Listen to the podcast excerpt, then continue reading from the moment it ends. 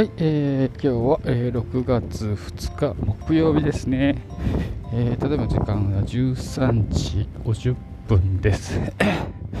あどうも、えー、いつもの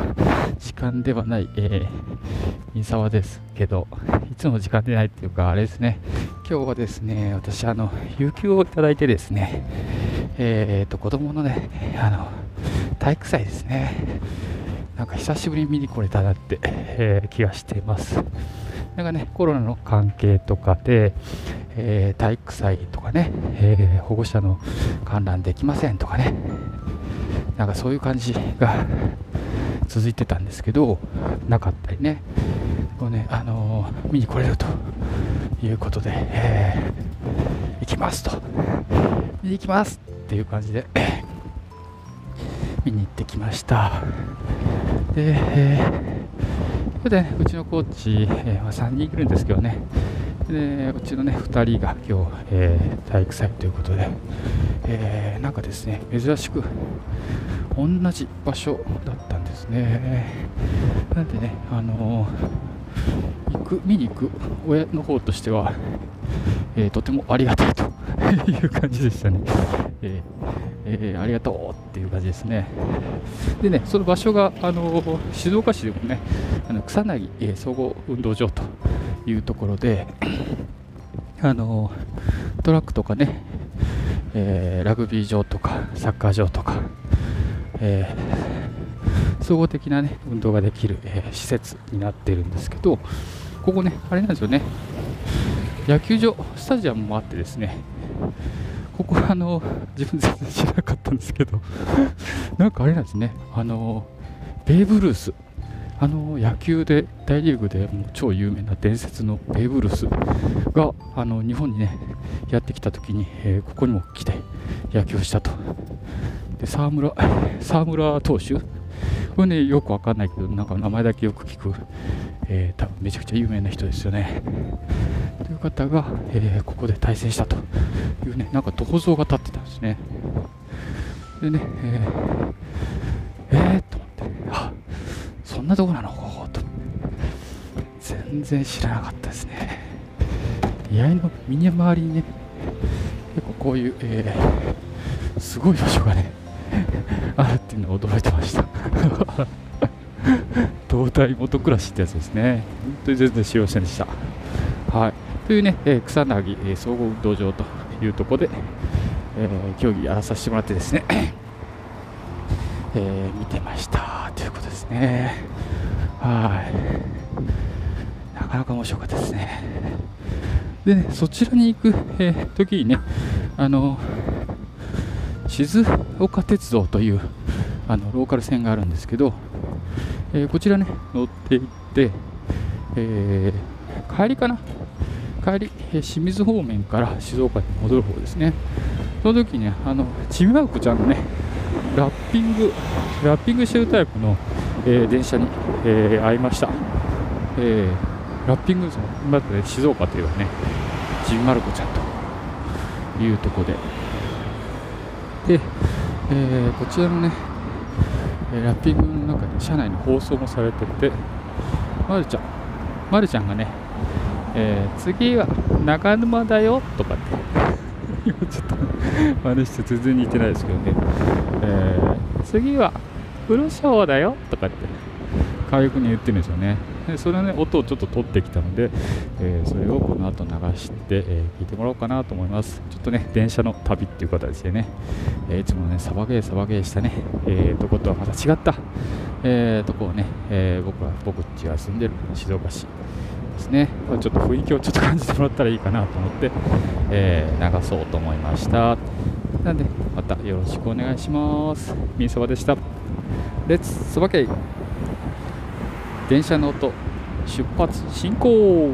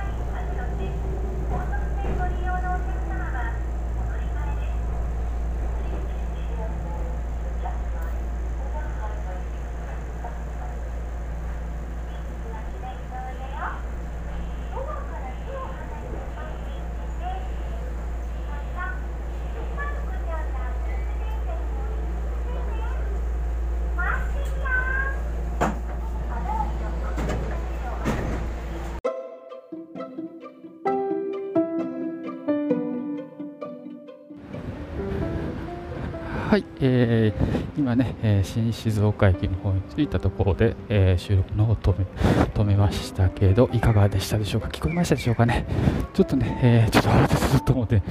あの、ちょっとあまり上手に撮れてないかもしれませんけど、えー、雰囲気は伝わったかなと思います。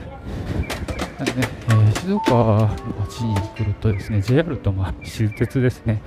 電車が2つあるんですけど、そちらの、ね、方に乗って、えー、ラッピング 車両ね、これいっぱいそんな走ってないもんでね、あの運よくね、出会うことができたらですね、えー、このような車掌になったまるちゃんの声が聞こえるという、えー、サプライズがあるわけですね。なのでね、えー、ちょっとしたね、ほっこりした気持ちになるかなと思います。はい。えー、ではね、いつもと違う、えー、ブラ街ブラブラ編でした。それでは、えー、また良い一日を。レッツサバゲイ三沢でした。